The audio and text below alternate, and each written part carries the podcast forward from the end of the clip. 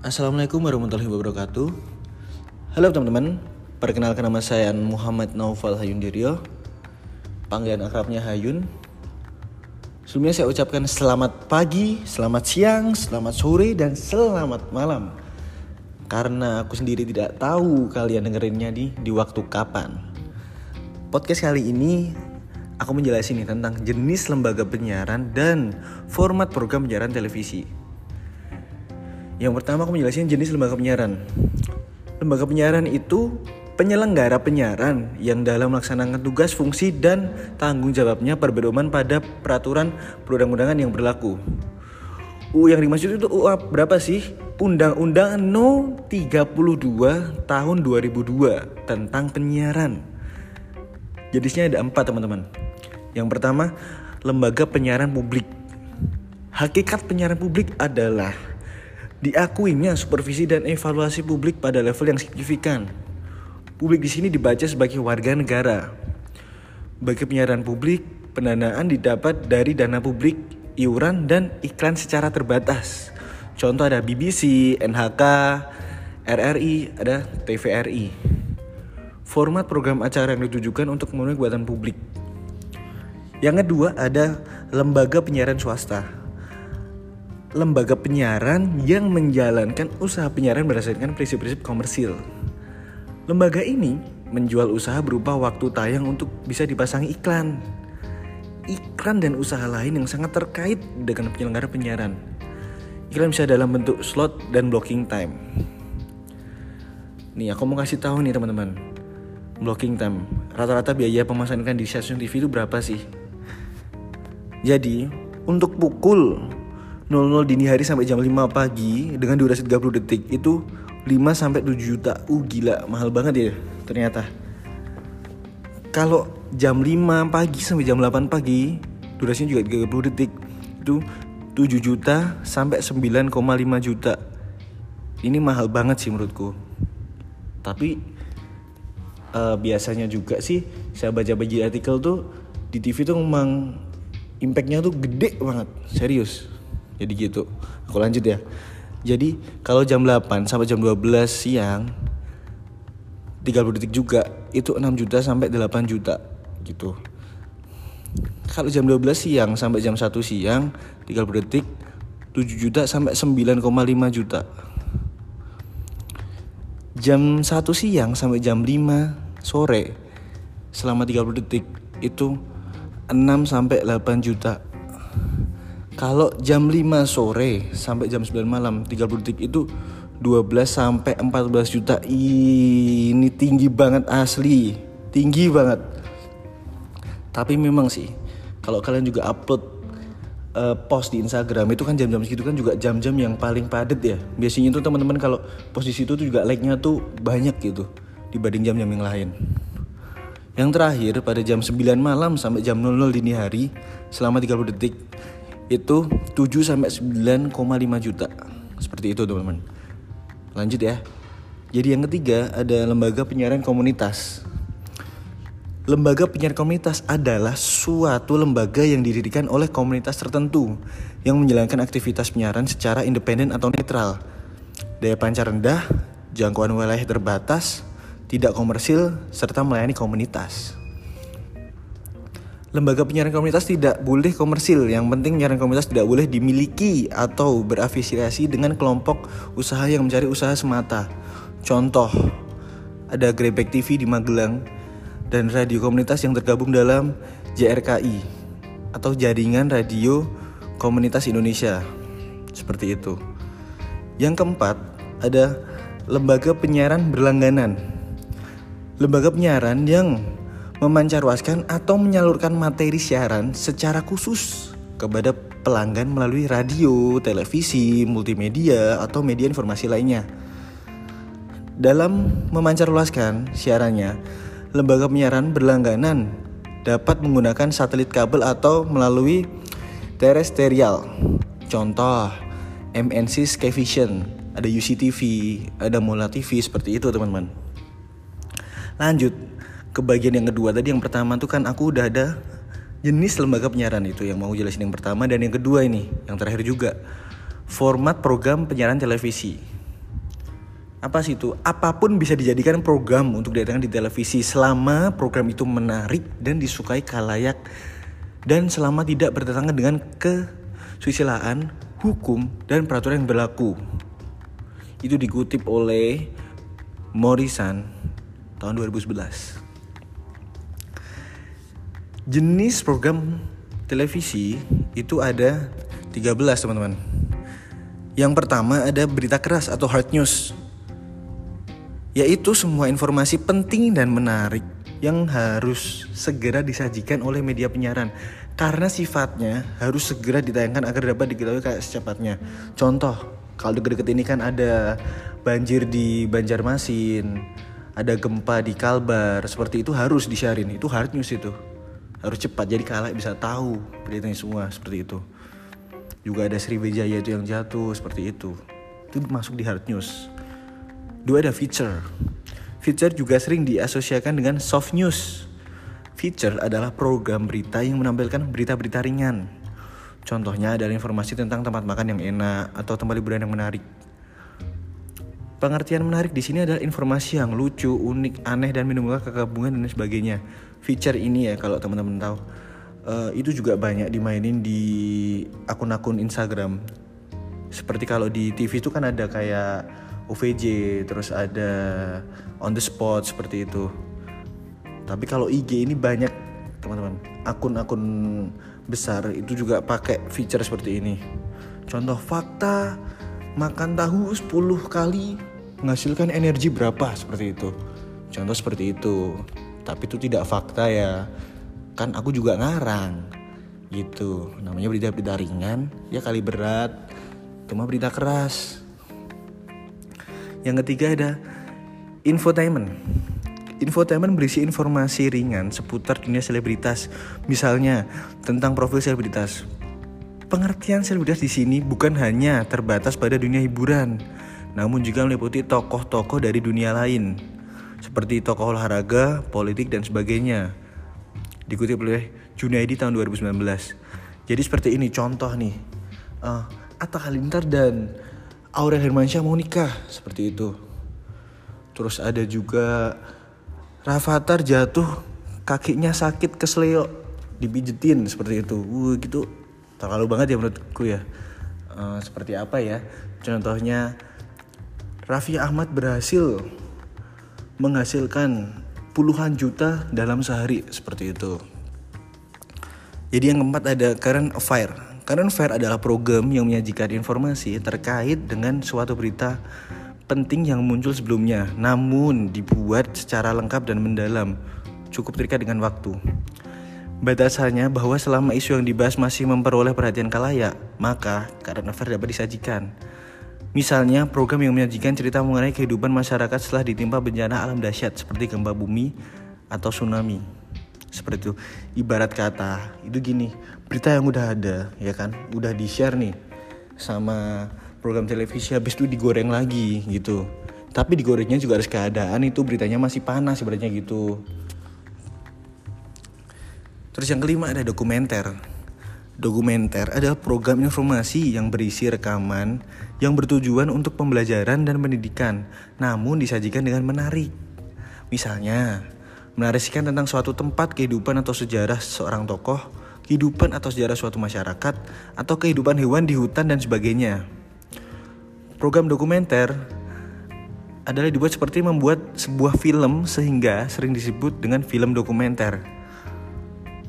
NGC dan Discovery merupakan stasiun TV yang secara khusus menayangkan dokumenter. Seperti itu. Jadi dokumenter itu juga bisa dikatakan uh, ibaratnya suatu kejadian terus kita dokumenterkan. Yang pasti dokumenter tuh gini teman-teman.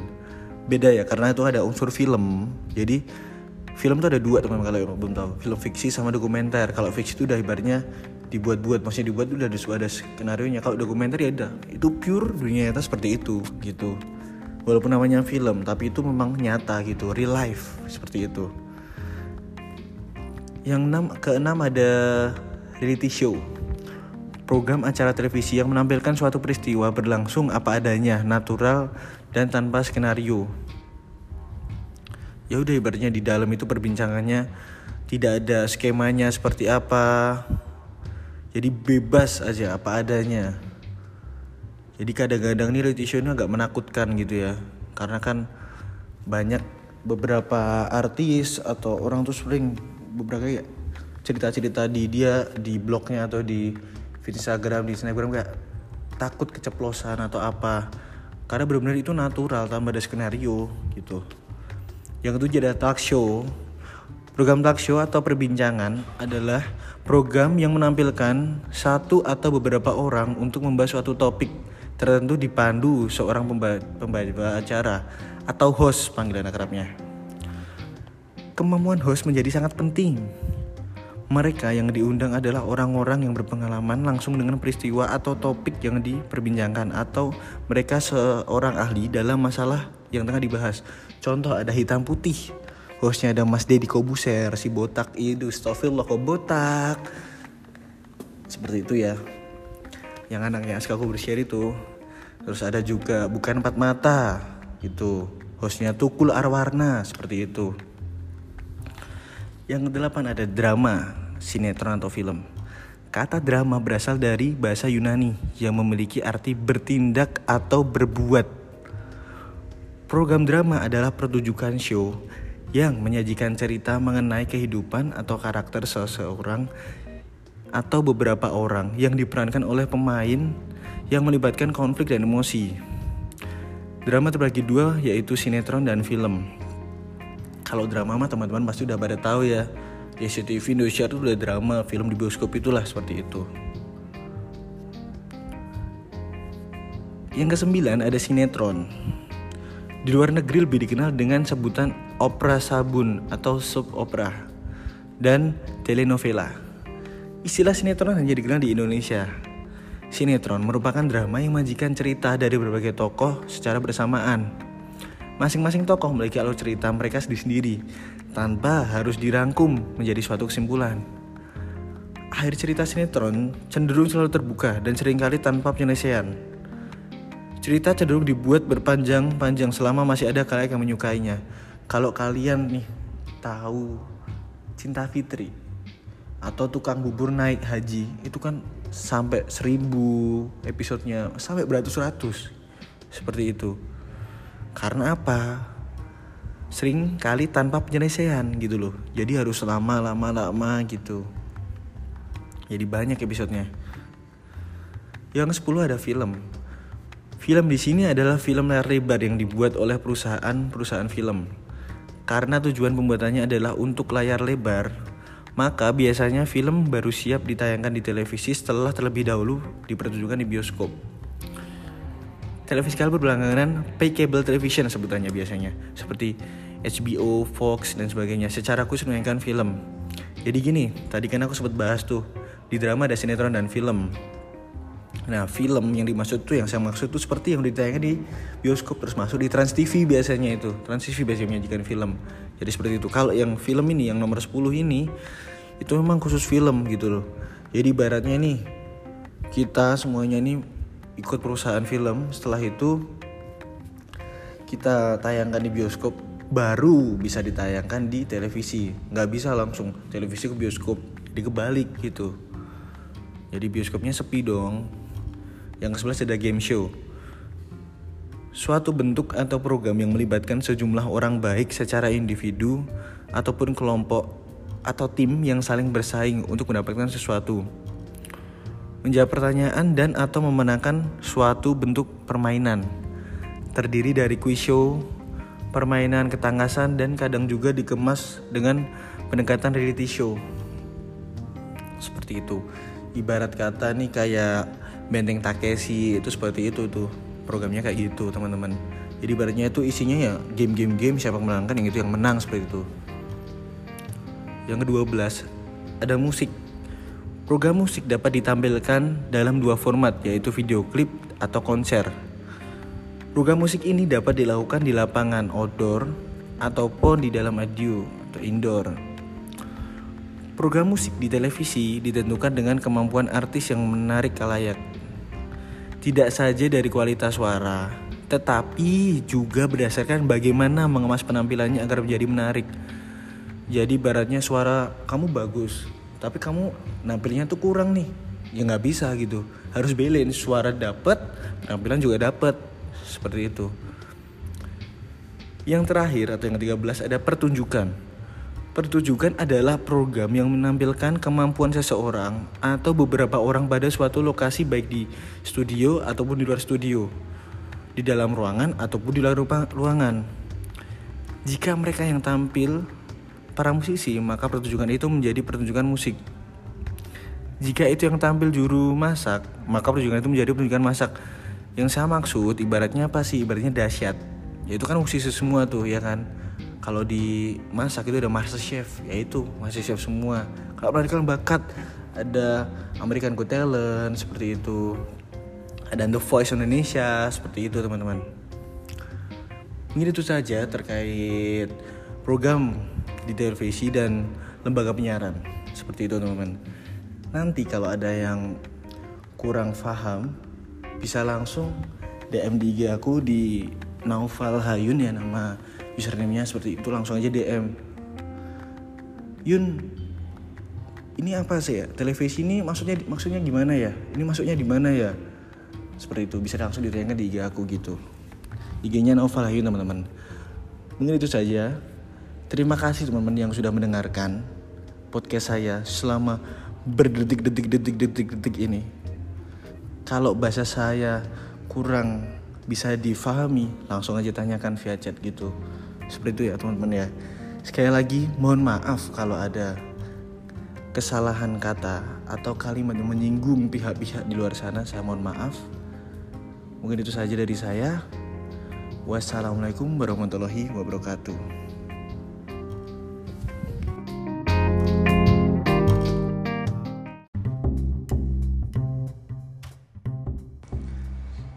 Hey semuanya, perkenalkan nama aku Muhammad Novel Hendirio, akrab dipanggil Hayun, mahasiswa ilmu komunikasi Universitas Muhammadiyah Surakarta. Pada podcast kali ini, aku mau menjelaskan tentang manajemen media televisi yang aku review dari buku manajemen media biasa yang ditulis oleh Fajar Junaidi atau dosen saya sendiri dengan panggilan kerap Mas Jun. Jadi gini teman-teman, Pasca reformasi tahun 1998, perkembangan media penyiaran di Indonesia mengalami kenaikan pesat Sistem politik yang sebelumnya otoriter di masa Orde Baru berganti dengan sistem politik yang lebih demokratis. UU No 32 tahun 2002 tentang penyiaran menjadi awal perubahan penyiaran di Indonesia. Stasiun televisi Indonesia yang semulanya hanya TVRI pada tahun 1989 disusul dengan munculnya stasiun televisi swasta pertama yaitu RCTI. Setelah itu, keberhasilan RCTI diikuti oleh CTV, ANTV, Indosiar, TPI, dan berbagai stasiun televisi lain. UU Penyiaran menciptakan format baru terhadap perkembangan televisi di Indonesia yang sebelumnya dibedakan menjadi televisi pemerintah dan swasta. Kini menjadi stasiun televisi swasta atau stasiun televisi publik, stasiun televisi komunitas dan televisi berlangganan. Keberhasilan dan kegagalan dalam bisnis penyiaran sangat tergantung pada manajemen dalam media penyiaran. Kualitas dari penyiaran tidak hanya ditentukan oleh rating program televisi yang tinggi, tetapi juga manajemen yang baik antar berbagai bagian. Selanjutnya, aku akan membahas tentang sejarah dan perkembangan televisi. Teman-teman tahu nggak sih, kalau awal mula perkembangan televisi pada tahun 1923 dipatenkan oleh Vladimir di Westinghouse. Empat tahun kemudian, Pilo mengembangkan sistem dan mematenkan tabung di sektor. Perkembangan teknologi televisi memang banyak berakar di Amerika Serikat. Namun di negara lain, terutama Eropa Barat, teknologi pertelevisian juga ikut dikembangkan. Pemerintah Jerman mengawali menyiarkan layanan siaran televisi non-eksperimental pada tahun 1935. Di Inggris, siaran British Broadcasting Corporation atau BBC diawali beberapa tahun kemudian. Di Amerika Serikat sendiri, siaran komersil dari stasiun televisi dimulai pada tahun 1941 pada masa pemerintahan Orde Lama atau stasiun televisi hanya satu yaitu TVRI yang berada di Jakarta. Pada masa pemerintahan Orde Baru, stasiun televisi dibangun di daerah dalam bentuk TVRI daerah seperti Jakarta, Surabaya, dan kota-kota lain. Ada juga stasiun produksi yang disebut sebagai stasiun produksi keliling atau SPK. Umumnya, stasiun televisi yang berada di daerah ini lebih banyak melakukan relay siaran TVRI pusat yang berkedudukan di Jakarta. Jika ada program acara yang dibuat oleh TVRI daerah jumlahnya juga tidak terbilang banyak. Perubahan dalam dunia penyiaran televisi di Indonesia mulai tampak di tahun 1987 ketika RCTI diizinkan bersiaran terbatas di Jakarta dan sekitarnya. Pemberi, pemberian izin ini diberikan oleh pemerintah melalui surat keputusan Menteri Penerangan tanggal 20 Oktober 1987 bernomor 190 Amenpen tentang siaran saluran terbatas atau SST. SST inilah yang kemudian dikenal dengan stasiun televisi swasta pertama di Indonesia bernama RCTI. Sesuai izinnya, siaran RCTI terbatas dengan hanya bisa dinikmati melalui televisi yang dilengkapi decoder. Sebenarnya RCTI tidak memproklamirkan dirinya secara formal sebagai pionir terjadi karena peran Yayasan Televisi Republik Indonesia sebagai mencetus SST yang lebih dominan. Dengan kata lain, proyek SST menjadi jalan masuk bagi RCTI yang sudah diberdasarkan oleh Yayasan Televisi Republik Indonesia untuk menjadi stasiun televisi swasta yang lebih berorientasi pada bisnis. Selanjutnya ada struktur dan posisi dalam manajemen televisi. Stasiun televisi dipimpin oleh manajer yang disebut sebagai manajer umum atau general manager. Di stasiun televisi besar juga disebut sebagai direktur utama. Selain itu ada istilah yang digunakan seperti presiden direktur, direktur utama, dan CEO atau chief executive director. Pimpinan tertinggi dalam institusi media televisi ini sekaligus menjabat posisi sebagai ketua dewan direksi atau board of director. Anggota dewan direksi meliputi beberapa direktur yang memimpin berbagai divisi dalam stasiun televisi. Dewan direksi inilah yang memiliki tanggung jawab untuk mengelola manajemen penyiaran dari stasiun televisi, yang juga meliputi aspek bisnis dalam industri penyiaran. Direktur utama mengemban tanggung jawab pada seluruh bagian dalam stasiun televisi, di mana hal ini bisa dirujuk pada dua tanggung jawab utamanya, yaitu menentukan sasaran target. Tugas dari pimpinan tertinggi dalam manajemen stasiun televisi meliputi beberapa tugas. Pertama, manajemen harus mengkoordinasikan berbagai program acara yang ada di stasiun televisi tersebut. Ini termasuk kemampuan manajemen untuk memonitor program acara. Manajemen harus segera mengetahui jika ada program acara yang kualitasnya menurun, kemudian segera melakukan kebijakan atas program acara tersebut. Sebaliknya, manajemen juga harus segera mengetahui program acara yang kualitasnya bagus, sehingga dapat segera memerintahkan bagian promosi program untuk menjual program tersebut secara lebih intens. Yang kedua, manajemen harus dapat mengarahkan program acara yang ditayangkan adalah program acara yang dimati oleh pemasang iklan. Ketiga, manajemen harus mampu memberikan arahan kepada seluruh karyawan agar mampu melakukan kerjasama antar berbagai divisi yang program pada pengiklan dan kerjasama dengan pihak eksternal. Mungkin seperti itu dulu ya teman-teman ya terkait manajemen di media televisi.